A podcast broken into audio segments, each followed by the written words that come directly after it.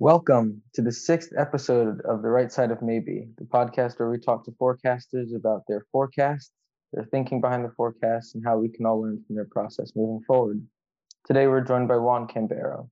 Juan is a recent graduate from Macaulay at Hunter College, where he majored in biology with honors. He's done bench work in an RNA lab and also has experience in epidemiology and biostatistics. He's a super forecaster and placed first in the Good Judgment Project's 2.0 focus tournament on COVID 19. And he is also first or second in the three challenges on Good Judgment Open that he's working on.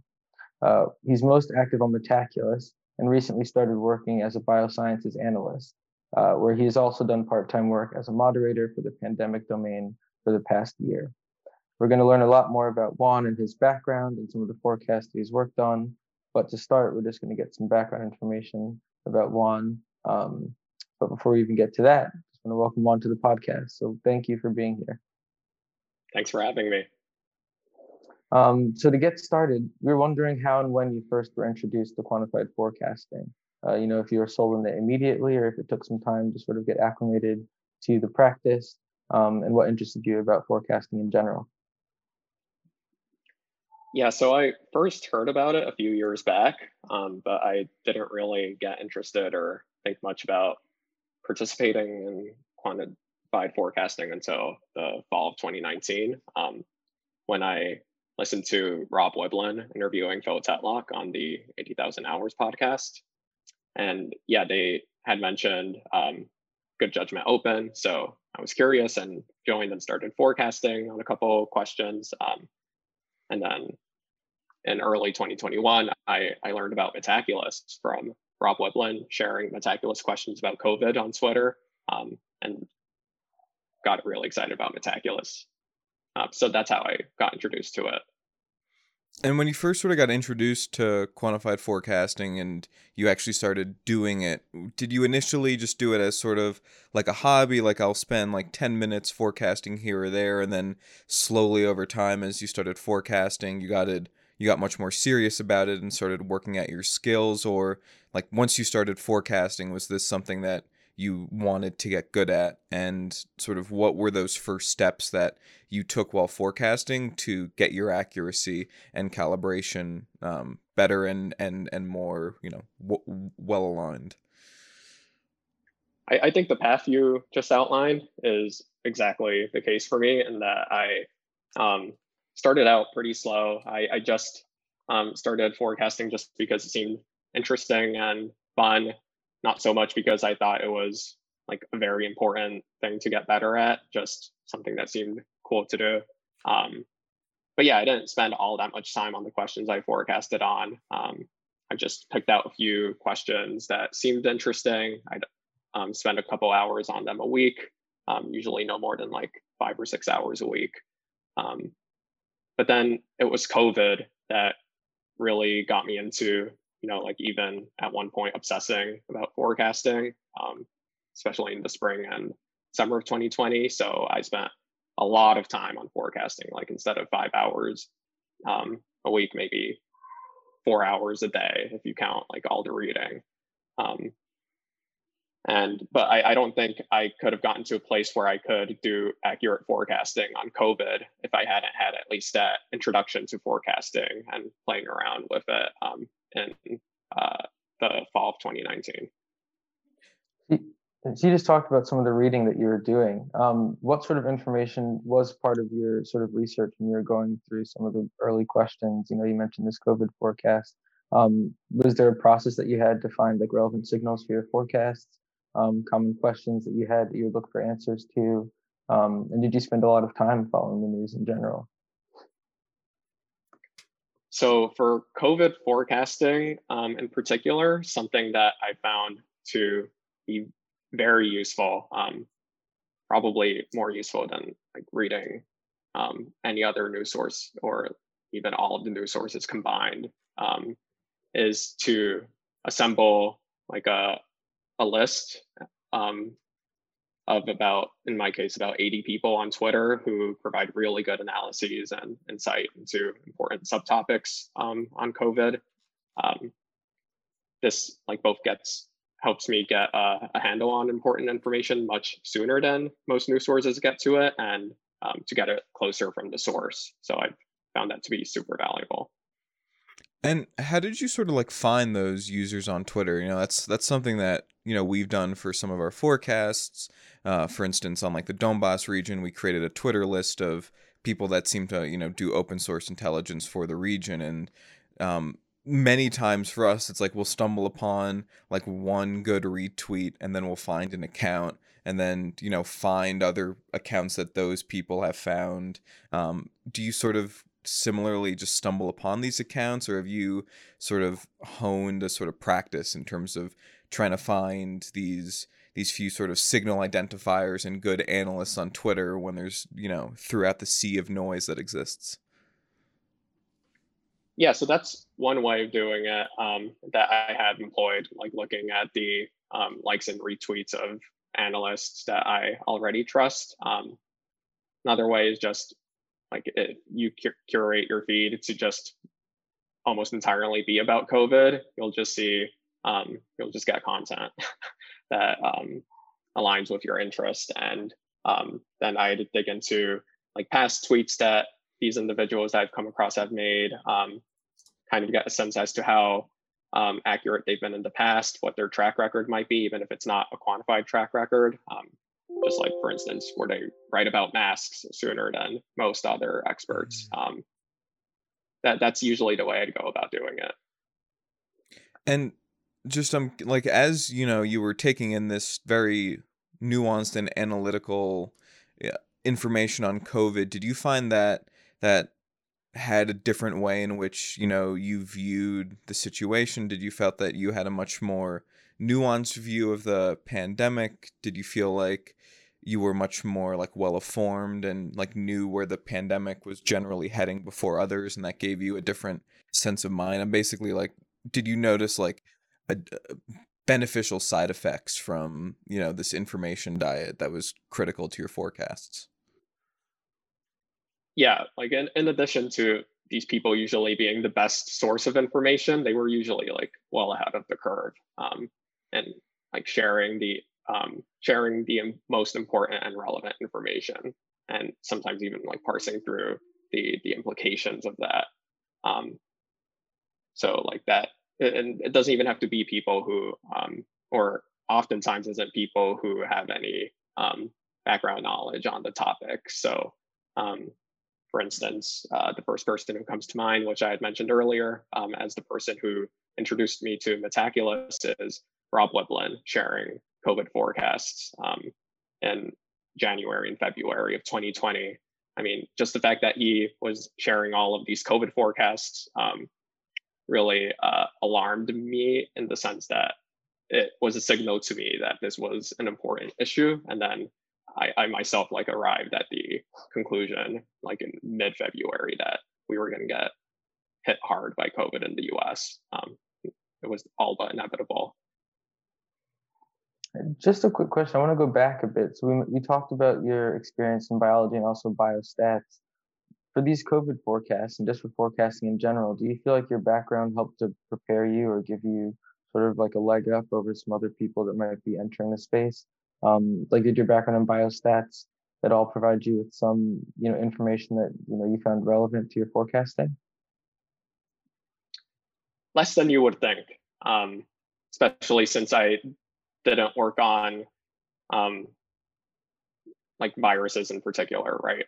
Um, but I think the one area of COVID forecasting that it might have helped with in particular is um, around the variants and like the the mutation rate of the virus and the fact that um, very few people, I mean, even I didn't really foresee the extent to which um, SARS-CoV-2 would uh, evolve to both evade immunity, but especially to become more transmissible and even um, deadlier. Um, but in terms of understanding the mechanics of how that's possible, like the biology um, undergirding it and the the space of evolution that's left, I think that's like the one area I might have a better handle on as a result of my background. I'm just also before we you know talk more specific about your approach to forecasting. since you forecasted, have you sort of noticed like just other benefits that you know doing this this process um, has sort of helped you? Like has it increased your ability to pick up and learn new information um, faster? Has it moderated your poli- uh, political views a little bit and helped you have more nuance? Because there's research coming out of penn with barbara mellers that has found that the process of forecasting helps moderate our views and as i'm sure you're aware every single time you forecast a question most of the time it's it's it's a lesson in learning a lot very quickly and being able to process that information place it into the future. So have you you know noticed other benefits towards your analytical and uh, and reasoning skills um, as you forecasted more? So in terms of um, like actually adjusting my views or my beliefs as a result, I actually don't think forecasting is really um, influenced that very much. I think what it has influenced is um, how I search for new information and how I pick out um, what I think is most relevant, because that's exactly what you have to do when you're forecasting, especially on a question you don't know much about. So you're doing like some background reading and trying to figure out um, what the important factors at play are um, so I think that's a skill that I picked up along the way as a result forecasting that I can apply to situations um, in which I'm not forecasting. Wonderful. Um, and then also just really quickly, I'm curious, did you happen to, you mentioned that, you know, one of the first steps that you did for this forecast was to go on Twitter and find other people who had smart analysis. Did you end up teaming with anybody on these forecasts or have you explored working with other forecasters in the community, especially now that you're a super forecaster? Uh, has that come up to you at all? I, I do now to an extent, um, but I didn't at the time just because I think I was relatively new to forecasting. Um, I didn't really, I mean, retro, retrospectively now I can see like the value of teaming up with others, but at the time I didn't really see the need to do it.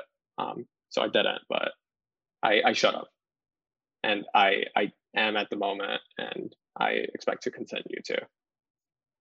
Got it. So now I think it'd be great if we move specifically in terms of your approach to forecasting, and you provided us with three great forecasts that we want to walk through. But before we get to those specific forecasts, we want to just talk about your larger approach to forecasting. So you placed first uh, in the Focus 2.0 COVID forecasting challenge and have scored really well on good judgment open COVID 19 forecasting. What do you attribute primarily to your success in COVID forecasting specifically? Has it been your ability to find good information from Twitter? Has it been your ability to, you know, uh, determine signal versus noise? have you like yeah what what what would you say has been your key ingredient in terms of being so good at covid forecasting i certainly don't think there's like a key ingredient. It's more of a process right? Like the way um, one approaches forecasting and actually does it.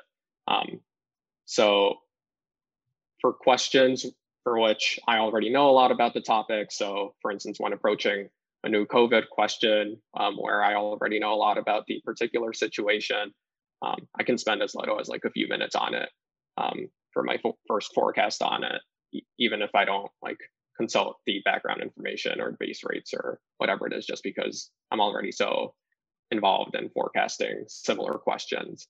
But for um, in terms of my general approach to um, approaching a question, um, so first, if there's background information provided. I read that as well as any links that were provided. Um, if after that I can't come up with a, a, good base rate and I feel like I still might not have a good enough grasp on the topic, which I usually don't at that point, um, to at least take a first pass at the question, then I use like some combination of scanning an introductory article, usually like the relevant Wikipedia page, honestly, um, as well as like reading some recent news articles on the topic and the, the comment section for that question.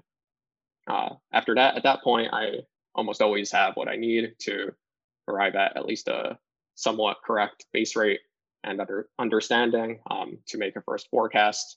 Um, and then I, this might be particular to me, but then I don't like immediately input that forecast. I just kind of arrive at it in my head. Um, then I consult the community median and I adjust my forecast before inputting it if it's like way off compared to the median. Um, this like adjustment adjustment method though really only works well for binary questions, less so for date range and numeric ones where I can't really avoid seeing the community's distribution.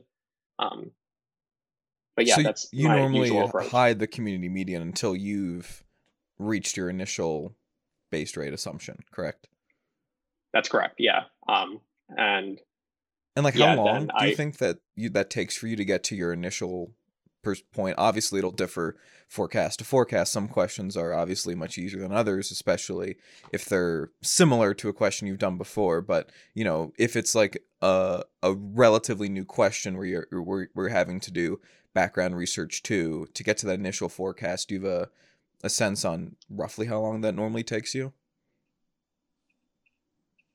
really depends on how much I know about the topic, but maybe on average 45 minutes to an hour. Um, but that can vary a lot from like half an hour to two or three hours.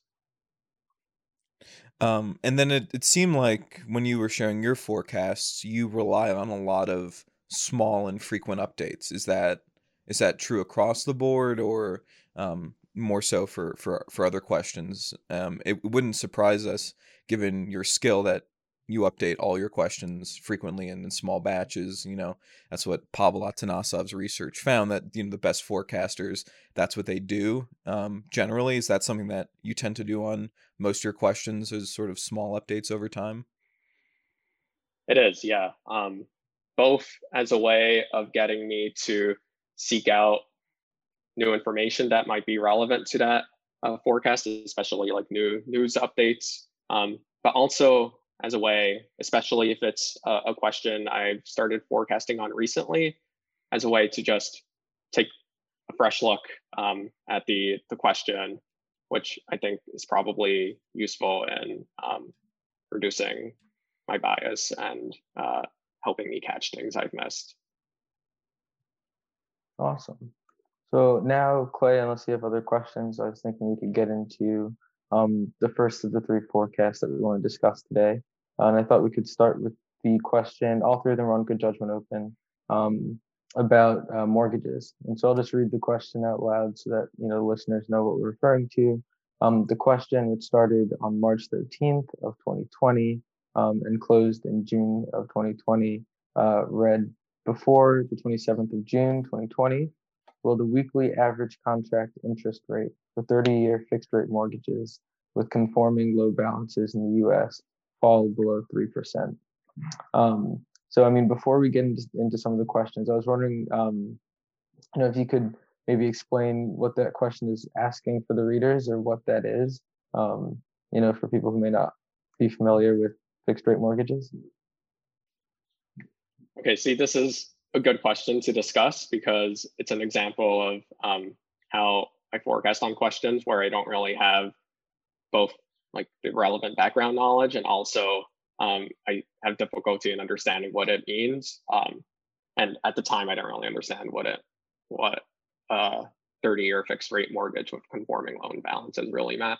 Um, essentially, it's something like um, a mortgage on a single family home that meets the requirements of Freddie Mac or Fannie Mae, um, with the requirement that the loan amount is under like five hundred thousand dollars in most areas of the country, except some urban areas, um, and that interest rate is fixed over time. Um, it, it's something like that, but okay, anyway, that I like really have to know what it is. Um, not really. And I think the fact that I didn't really know what it is and I didn't really have the relevant economics training to properly evaluate the question um, actually helped me in the end um, because just looking at the base rate, which is all I pretty much did, and looking at um, the changes week over week are how I arrived at my forecasts. So and, on this question, yeah, yeah, the initial sort of community forecast, once it stabilized after the first week, was about 75% yeah. chance yes. that the weekly interest rates would fall below 3%. For context, what was your initial forecast on this question? Yeah, so my initial forecast for the question, um, just pulling it up, was 15%. And then it reached a low of, I, I believe at some point you had 0% as well in that forecast, correct? Yeah, toward the end, I reached zero, but even somewhere in the middle, forecasting on this, I reached a low of like 2%.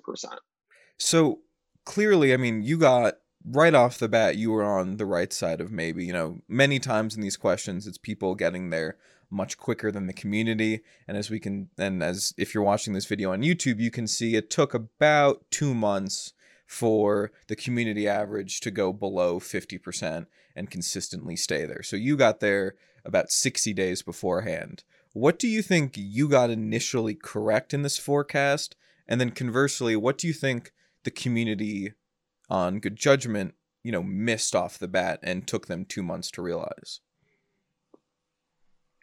So I'll start off with the caveat that I think um, consulting the community median to make sure you're not way off it, especially for questions where you don't have a like very clear and confident explanation in your head as to why you're probably right and the community is wrong. Um, I think that's something that you have to look at very closely. Um, it, and it'd probably be worth like sharing your analysis in a comment to get feedback on it from mm-hmm. other forecasters. Like if you got a bunch of up, up votes um, and no one is challenging you, then you probably have more reason to think you're right. Uh, but if someone, if you get people challenging your reasoning, then that's a way for you to course correct. Um, but those aren't really things I did in this case, which I is usually not my approach. Here, I just um, very heavily relied on the base rate.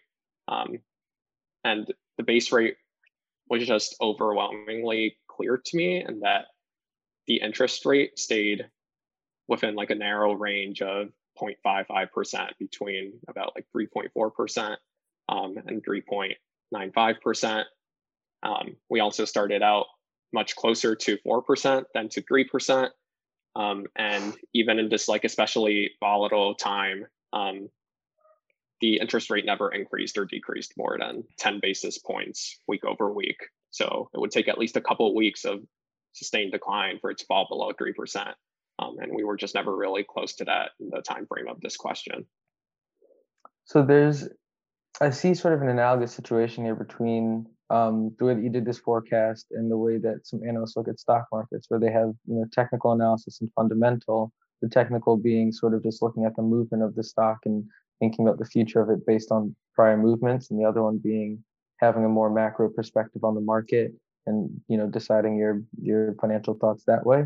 It seems like you were leaning more on the technical side of things, where you had a base rate and you're looking at the weekly movements um, to to determine your forecast did you think at all about sort of the macroeconomic picture of the United States and how that might affect this forecast, or was was it really more just that weekly movement that you were paying attention to? I, I did to an extent, yeah, and there were some really good comments in the comment section that were considering that inside view, um, which was basically something like this: this huge negative demand shock would drastically uh, lower interest rates probably in this case to below 3%. Um, but then something else you have to consider if you start considering the inside view and that a lot of people seem to have missed um, was that that seems like that huge negative demand shock and its effects on interest rates seems to have been largely canceled out by the huge purchases of mortgage-backed securities by the Fed, right? So, like if you were considering the inside view, you would have to take both of those into account to reach um, the conclusion, um, which ended up being true, that the interest rate would stay roughly stable and within roughly the historical uh, range. Um, but if you had just not considered the inside view and just considered the base rate, you also could have gotten there in that case, um, which just speaks to how um, valuable looking at the base rate is. And would you say that just in general, this is sort of like a broad forecasting question? do you think um, you know uh, at least for you it's harder to um, do these updates or like to find the base rates um, like for instance like for this mortgage question um, you know, I'm sure US mortgage data goes back a long ways and there's a lot of different reference classes you could use to think about this question. Did you find, um, you know, updating it harder or did you find finding that initial base rate more difficult? In terms of um, time commitment, finding the base rate and the right base rate is definitely the more time intensive task. Um, then the weekly updates are usually pretty easy in that you just look at how the interest rate has changed in this case week on week. Um, and it's just a good way of making sure your forecasts don't get stale, right? Um, mm-hmm. It's really not that time intensive or that difficult to update them if there is no if there are no huge changes going on in the situation. Um, and in so this case, for me, um, there weren't and that I wasn't really looking at the inside view all that much. But for others who were like almost exclusively considering the inside view, there was a lot going on. When it came to those like updates and looking at how the mortgage rates were changing week over week, were you looking at absolute change, so how close it was getting to three, or the rate at which it was changing down? I'm guessing you looked at sort of both, but did you have a, a sense in terms of what you were weighing more at the time mentally? I, I was definitely looking at both. I think a third factor was like trying to determine when it would hit a low. Mm. And that was probably the main thing I was looking out for. And in fact, I had misjudged when it when I thought it um, had reached a low, but it in fact had not. It had just gone back up for a week or two and then got back down to a new low, um, but it never really approached a low of three percent um, or below three percent but yeah, I was basically looking for the, the the record low that it would reach. And now, sort of, I want to focus on now the other. So you've shared with us three questions, and so this is another one that you got on to the right side of maybe right off the bat in uh, before the rest of the community. So this question was asked on April 13th, which was saying how many, April 13, 2020, how many states will have reported a thousand or more COVID deaths out of the 1st of May 2020? And the correct answer ended up being more than 13 states. But if you guys are watching the YouTube video, initially more than 13 had around a 0 to 5% likelihood and only became the dominant forecast a day before the question closed. It was a, a massive sort of uptick. And yet, you, your initial forecast was that the th- more than 13 would have about a, a, a 85% likelihood. Could you explain to us your approach to this question, how you in, uh, achieved your initial forecast, um, and you know what you think you got right on this one? And I'd say especially given the fact that, as Clay said, this started on April 13th, that was like really close to the start of the pandemic how did you sort of curate your information? I'm sure there's a lot of information out there at that time.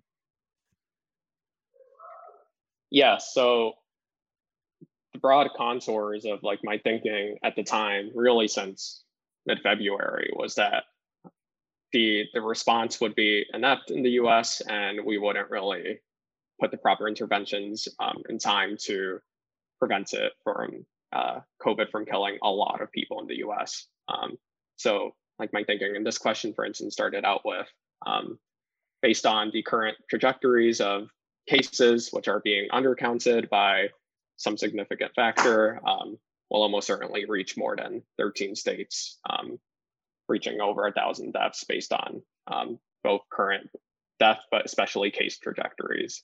Um, so that's how I started out.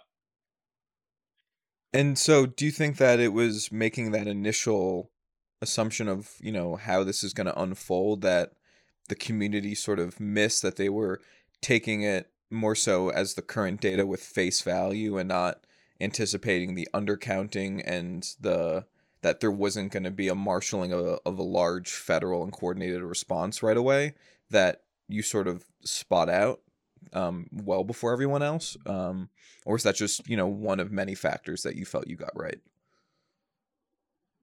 I think that's probably the main factor. Um, but also, there was just at the time a huge difference between the uh, COVID situations in different states, right? So, um, for instance, at the time, New York and some surrounding states were especially hard hit, but didn't necessarily seem like there would be enough states outside of the Northeast um, that would be hit hard enough in time to reach over a thousand deaths um, in this time frame. Uh, so it was really a matter of um, assessing the extent to which COVID would spread throughout the different regions of the U.S. Now, uh, I also just re-looking at this graph, I'm going to guess the situation, given your forecast in the community, is that at some point it became, is it going to be 12 states or is it going to be 13 states? And that was sort of the big disagreement because you were saying over or 13 or more states for a while, and then closer to resolution, you sort of switched that it would be between 11 and 13, which to me indicates that there was like a, a state on the border, and then um, just before resolution, it realized that that wasn't going to tip over. Um, and so, do you think that was correct? Because to me, it looks like at first looking at this community graph that they kind of just got it wrong forever. But another interpretation is that if there was a state on the border, that um, the initial interpretation of the community was wrong, but then throughout the majority of the question, they just were sort of straddling this the state on the border. Do you think that's a fair assessment, or do you have a, another interpretation of what, what was going on here? I think that's right. Yeah, and that um, if I recall correctly, this um, question ended up resolving as more than 13 because mm-hmm. it reached 14. Um, and it reached 14 because Ohio, up until the end, was like a toss up. Um, so essentially, my initial assessment was that, yeah, well, like based on the current trajectories of the different states, um, which I had like all on a, a big spreadsheet, um, we'll probably end up reaching 13, um, maybe 14, 15, 16, um, or sorry, 14, 15, 16. Um, and the that assessment really did change as the trajectory of deaths in Ohio in particular didn't end up um, seem like seeming like it was on track to hit over a thousand, but it ended up um, hitting that threshold because of um, updates um, to to its backlog. So they were filling in deaths that had occurred in previous days, mm-hmm. and that's how they ended up reaching over a thousand. But there was a point um, toward the end where I uh, readjusted back toward the community median, both because it didn't seem like Ohio was on track to um, exceed a thousand deaths, and also because um, I really um, heavily started analyzing, uh, depending my forecast on these analyses and forecasts by this team at Los Alamos, um, which put out uh, a COVID model for all states of the US um, and at this time, I was looking through the histories of these models, and Los Alamos had the most accurate um, forecast, uh, the most accurate model for forecasting uh, seasonal flu um, in the 2018 to 2019 flu season. Um, so I adjusted heavily toward um, what their forecasts were saying, which is that we'll probably fall somewhere in the 11 to 13 range. So those two combined um, caused me to adjust back toward the community median. Um, and then at the very end of the time frame of this question, um, Ohio did fill in those backlogs, and it seemed like they were going to exceed a thousand deaths, and they did.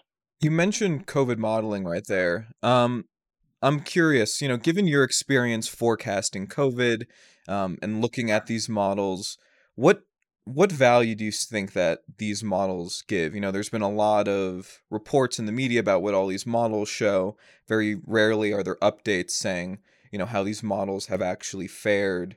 Um, and there's been research, you know, coming out of people that we've had on the show, you know, Regina Joseph, Pavel Atanasov, showing that machine learning models and stuff generally underperform human forecasters. And you're an extremely successful human fo- uh, COVID forecaster. What sort of role, when understanding the pandemic, do you think machine models have? And what role do you think human forecasters like yourself and community forecasting platforms like Good Judgment Open and Metaculus have in terms of understanding the trajectory of the pandemic. You know, you have Virginia Health Department. They've opened up a series of questions on Metaculus trying to understand um, through human forecasting how the pandemic is going to shift. So clearly, there's a sense within the public health community that human forecasters have a seat at the table. Um, how do you sort of view these two components when it comes to understanding the pandemic? And given the history of the pandemic and pandemic forecasting, do you have a sense for which one is better um, overall? So, at the beginning of a pandemic, I think that's where human judgmental forecasting is most useful, and that there are too many uncertainties to plug in for computational modeling to be all that helpful, although it can still be broadly helpful and um, like laying out the space of what's possible. And then human judgmental forecasting can try to quantify all of these uncertainties and arrive at, like, try to be a little more granular than the um, computational forecasts. Um, then the computational forecasts um, become more valuable once they're once they get a handle on the extent to which cases are being undercounted, um, what the delay between a case uh, being detected and the death occurring is, um, what that time lag is. Um, and then some models, so I'm thinking of Youyang Gu's uh, model in particular here, ended up doing extremely well. Um, and that's where computational forecasting can really come into play, I think, once the pandemic, once a pandemic really gets going. Um, and in that case, human judgmental forecasting becomes more valuable on the margin for questions that computational modeling would again have a hard time with. So, for instance, um, trying to get a grapple on the the future evolutionary space um, mm-hmm. in terms of mutation rates and variants, which at some point in the future, computational modeling will probably be able to do, but at the moment cannot do all that well. But even like where computation modeling does well, it, given that like does it still not make sense for human forecasters to sit on top of those outputs still as a process? You know like models are still right it, it's humans in some ways automating their forecasting process so it, it would seem like if you have good well calibrated unbiased and unnoisy forecasters that having them sit on top of model outputs almost as just you know making sure that the outputs make sense in terms of a larger understanding that you know there still is a, a place for for humans even once we're in a world where the analytical and automated models can still put out good outputs. Um, would would you agree or do you see it differently? I do agree um, conditional on the resources being made available for like having the manpower to do that right? Um, but that's for instance what they do in um, weather modeling right? Um, yeah i think ultimately that's going to be the best approach for infectious disease forecasting, I think. Um, but it would necessitate the manpower to look over all those forecasts um, and adjust them um, appropriately. But for just like a couple of like forecasters doing it as a hobby, um, it's too much to look at forecast for like all 50 states, for instance, that are updated daily. I want to look at this forecast quickly from a personal perspective. Earlier, Clay mentioned that forecasting, you know, uh, on account of Barb Mellers' research, has the ability to moderate views, political or otherwise. Do you feel like working on this forecast so early in COVID helped you to sort of compartmentalize your own anxiety about the disease um, as you sort of did the forecast, just like the act of sort of objectively looking at the signals and, and understanding the severity of it versus you know, potentially just listening to what the news was saying? Hmm. So I'm actually not sure. Like, if anything, forecasting on COVID made me more alarmed early on about COVID and more anxious about um, the prospect of COVID hitting humanity hard in the very near future. Um, but what it did help with um, was guiding like my personal decision making. So I like in February, I stopped attending attending like large lecture classes. I tried avoiding mass transit as much as possible. Um, the, the one mistake I made was not to embrace the use of masks at that point. Um, I didn't until sometime in early March, but and yeah, in terms of guiding my own personal decision making, it helped. And I'm guessing also like once, you know, when during like the initial oh the lockdowns will just be like a very short thing, it may only be two weeks. I'm guessing that you had a different sort of sense of how that was gonna unfold, and were a little bit less naive um, as the sort of lockdown measures came into came into place as well, which I'm sure had you know, in some ways, you know, it's bad. You know, you're saying being, being more anxious about the pandemic, but in some ways, it makes you less long term anxious because you have a, a, clear understanding of where things are are probably going to be headed as well. Um, so, yeah, I mean, yeah. I, I think, for instance, to that point, um, when most of Europe and North America was under stay at home orders and mid to late March, it was already clear at that point that COVID would become endemic, right? That was never going to go away. Mm-hmm. That we're not going to stop it with contact tracing. Um, I think the key uncertainty at that point was simply like, do we have vaccines in time to inoculate as many people as possible to protect them against it before it reached them? So we've talked now about two great forecasts where you got to the right side of maybe before everyone else. Uh, and now we want to shift to your third and final forecast, which we're really glad that you shared because this is a forecast where you're on, as we now like to say, the wrong side of maybe. And I thought it'd be great if you could sort of walk us through, you know, what you got wrong. So for context for our listeners, this was a forecast that was asked in June 2020, which closed uh, May 1st of this year, 2021, which was asking before May 1st, 2021, will it be officially announced that the Tokyo 2020 Olympics and or Paralympics will be canceled? The correct answer was no, and that's what the community got. But you viewed this question differently. Could you walk us through how you initially approached this question and you know the fact that you ended up getting this question wrong and why the you felt that given your strengths in covid forecasting you know why this question was an outlier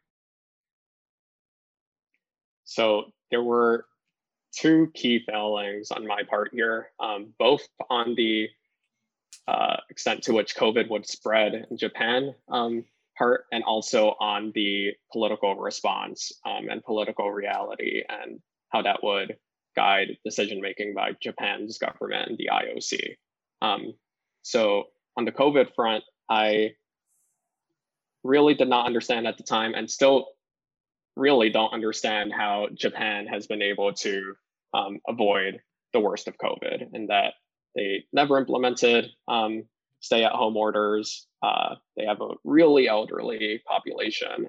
Um, they had a lot of contact with um, China at the beginning of the pandemic. Um, and yet, and even with um, new variants arising, they still haven't been hit all that hard uh, compared to most of the rest of the developed world.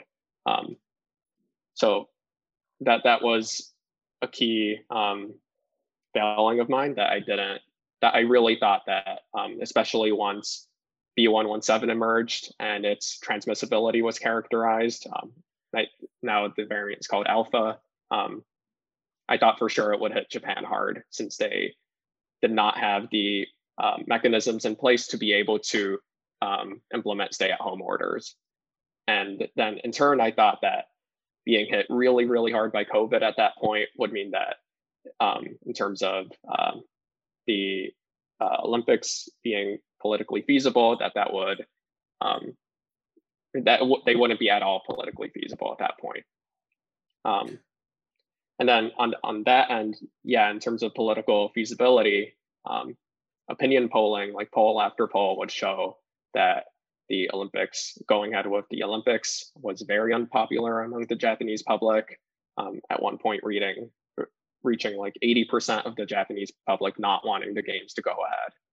Um, and I just thought that that would um, obligate the Japanese government, not literally, but in terms of wanting to um, maintain their popularity, especially um, given that there was a new prime minister in place who I expected would want to um, solidify his standing by um, being popular. Um, but that didn't end up being the case, in that I think the the political motivation in mind was that it would be bad for Japan's image to the world to cancel the games. Um, Hmm. That's what Yeah. ended up seeming like the decisive factor, more so than like opinion polling. So it sounds like, you know, you were considering the domestic political constraints and the public health constraints, but you're saying that Right. you missed out the geopolitical, you know, reputation constraint. I'm also interested what you didn't mention in, you know, how you approached this question was examining the economic constraints of canceling the Olympics. And I was wondering if that's something that you considered for listeners who are unaware. Um, and I think, you know, this is something that I wasn't aware until I read the media reports, but that it's up to the Olympic Committee to cancel the Olympics if the host country, if Japan in this case, were to cancel the Olympics unilaterally, that they would be um, on the hook for, I think, tens of billions of dollars that they would owe the IOC. And so not only, you know, was that the reputational aspect, but there's also an, an economic um, consideration here at play. Did you, was that something that you considered in your forecast, or do you think that's one signal, and I would argue an important signal that you that you missed in your forecast? So I had considered it to a degree, um, but I underestimated how how important it ended up being. Um, both in that I didn't. So I I knew, for instance, that um, it was the IOC that ultimately had to make the decision to cancel the games or to postpone them for a second time, and um, I kind of figured there would be some financial ramifications for um, the Japanese government. I didn't really know what those were um, until later on. Um, and as you said, it, it's actually in the billions of dollars. So that's an additional factor that I about to consider early on. Yeah. Were you doing any COVID forecasts at the same time that you were doing this Olympics forecast? And did any of the learnings from those in terms of just how COVID was progressing affect your Olympics forecast at all? Yeah. So the single worst question I did on in the um, uh, Good Judgment Project 2.0 for focus tournament was also on Japan. Um, it was like on case numbers by um, the 1st of July, uh, 2020. And I thought it would definitely reach the um, highest then, but it didn't. Um, and again, this just ties back into my lack of understanding and continued lack of understanding as to how Japan has managed to avoid the worst of COVID.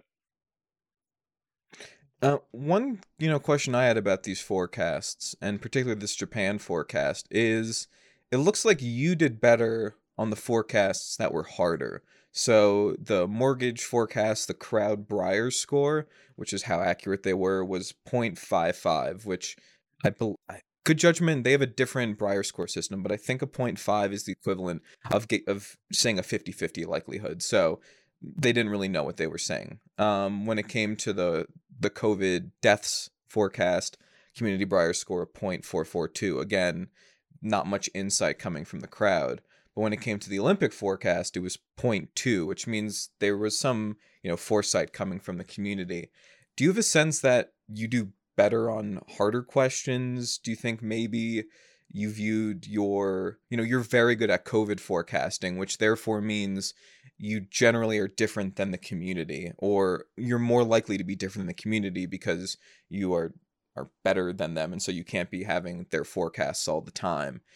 Do you think that played into anything going on here where you were sort of less receptive to the difference between the community because you're so good at COVID forecasting? I think this ties back into the discussion about the extent to which you should um, assess a question based on the base rates and um, the extent to which you should adjust that based on the inside view, right? So for the mortgage interest rate question, I did pretty well by pretty much only looking at the base rate. And if I think if I had looked at the inside view, I would have ended up doing worse because I would have adopted the view by um, many others that this huge um, negative demand shock would cause it to fall below 3%. So in that case, a question in which I don't have a lot of background knowledge, um, in which I didn't look that much into the economics at play, um, considering the base rate works really well. For the second question on how many COVID deaths um, across different U.S. states, um, that's on the that on the other hand is like a question um, in which I was following the content matter really closely, playing around with spreadsheets, um, where there isn't really a, a, good base rate to look at, um, and in which I felt comfortable looking at the inside rate like almost exclusively and being pretty confident in it. Um, it for this question on the Olympics, I um, I think I would have done well to um, not try to arrive at too much of my own inside view that went against the grain of the inside views of others um, who were forecasting on the same question when I didn't have um, a comprehensive enough understanding of the political considerations at play. And then also looking at the graph from this forecast, it looks like um, the only time that the yeses outweighed the nos was like last summer from it looks like July through September almost. Um, do you think that that was, you know, in large part due to the fact that people were being swayed by, um, you know, their their own personal beliefs that maybe they thought COVID would be done by the summer, and then when it wasn't gone by the summer, you know, they felt oh it might just be going on, you know, forever, and so they had sort of a pessimistic view on the question. Um, why do you think that that last summer was like you know the only real period of um, you know where those two positions switched? So last summer was when the community thought that um, there was a better chance that the Olympics would actually be canceled, right? So I think they expected COVID to continue being um, big consideration and the most relevant consideration um, to um, the extent to which it would actually cause um, Japan and the IOC to cancel the Olympics. Mm. So that was throughout summer of 2020. And then sometime in the early fall of 2020, the community switched over to thinking that was more likely that the Olympics would actually go ahead. Um, and I, I, didn't update um, nearly as fast in that direction as the community did. Great. Um, so now I think we want to move along to our last sort of concluding questions. I think that was a great examination of those three forecasts, the two that you got to the right side of maybe and the one that you got to the wrong side of maybe. Um, and it's just really interesting to listen to your your thought process on those. So to start off, I was wondering, you know, what is the most challenging part of the forecasting process for you? And conversely, like what is the most enjoyable? But can conceivably those two could be the same, given that the forecasting process can be quite difficult, and so some people obviously enjoy going through those challenges. Um, so yeah, for you, what what do you find the hardest and the most rewarding parts of forecasting? I think they're both the same thing, which is um, learning about an area in which I don't already have um, at least some background knowledge. Um, I like learning about new topics that I have no background in, um, but it's quite a challenge in that like oftentimes if I'm reading like some article on it, I, I don't know what a lot of terms mean, so I have to look up those terms and then um, I just fall into a rabbit hole of like reading more and more about the topic. But that's something I genuinely enjoy. Um, it's just difficult in that it's both time intensive um, and oftentimes like the content matter might be quite difficult itself. Um, yeah. And so maybe you know you just said that you know this part is pretty difficult, so you might not. But I was curious if you use any of these forecasting skills in your personal life. Um, if it has any impact on you know decisions that you make on a day-to-day basis, um, even if it's just sort of you know you said that sometimes you can make forecasts in just a few minutes if you have a lot of knowledge about the subject. You know do you make any of those quick ones? So the clearest example which i think i had already mentioned of um, using forecasts for my own personal decision making was with respect to covid especially in um, february and march 2020 right? Um, apart from that, I think uh, forecasting has influenced my um, career decision making to an extent, um, and that I've shifted from um, one area to another within the biosciences based on um, like the broad contours of predictions as to what will end up being more important um, in shaping the future, right? Um, then in terms of like my day-to-day life, I don't really employ forecasting all that much just because something I have a lot of control over. So instead of like saying that I think there's a 20% chance I'll actually get this uh, project done by the end of the week, I'll, I'll just like find the motivation to go ahead and do it, right? Um, so in terms of day-to-day decision making, it doesn't really um, come into play, but for those other two areas, it does.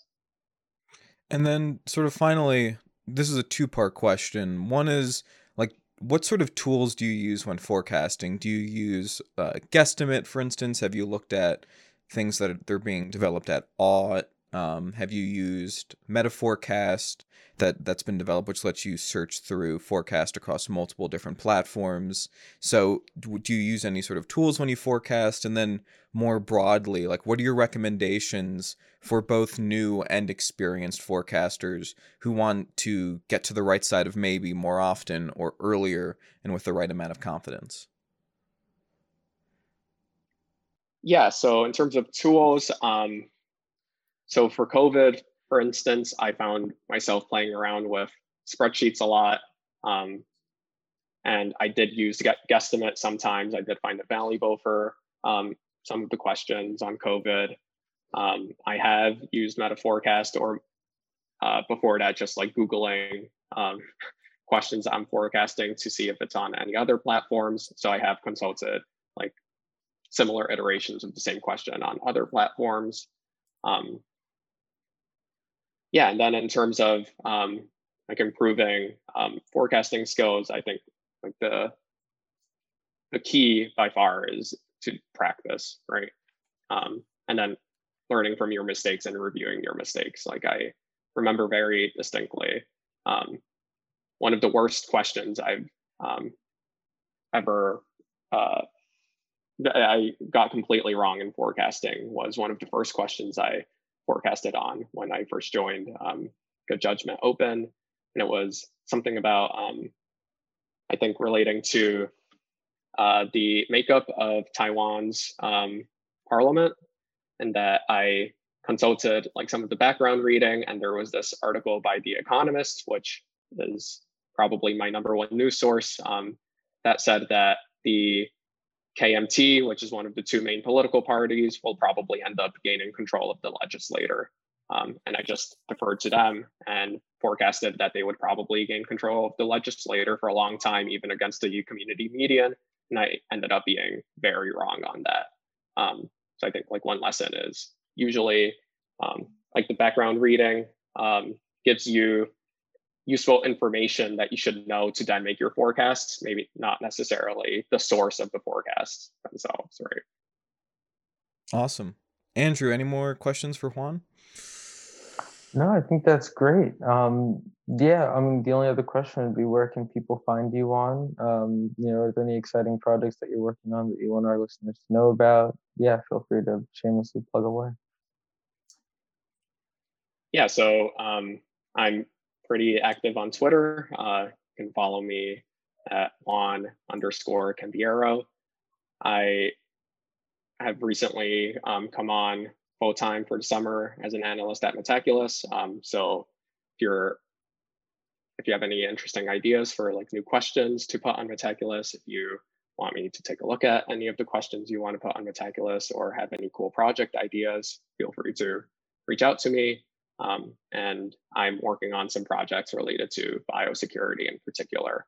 Um, so stay, stay tuned on that front.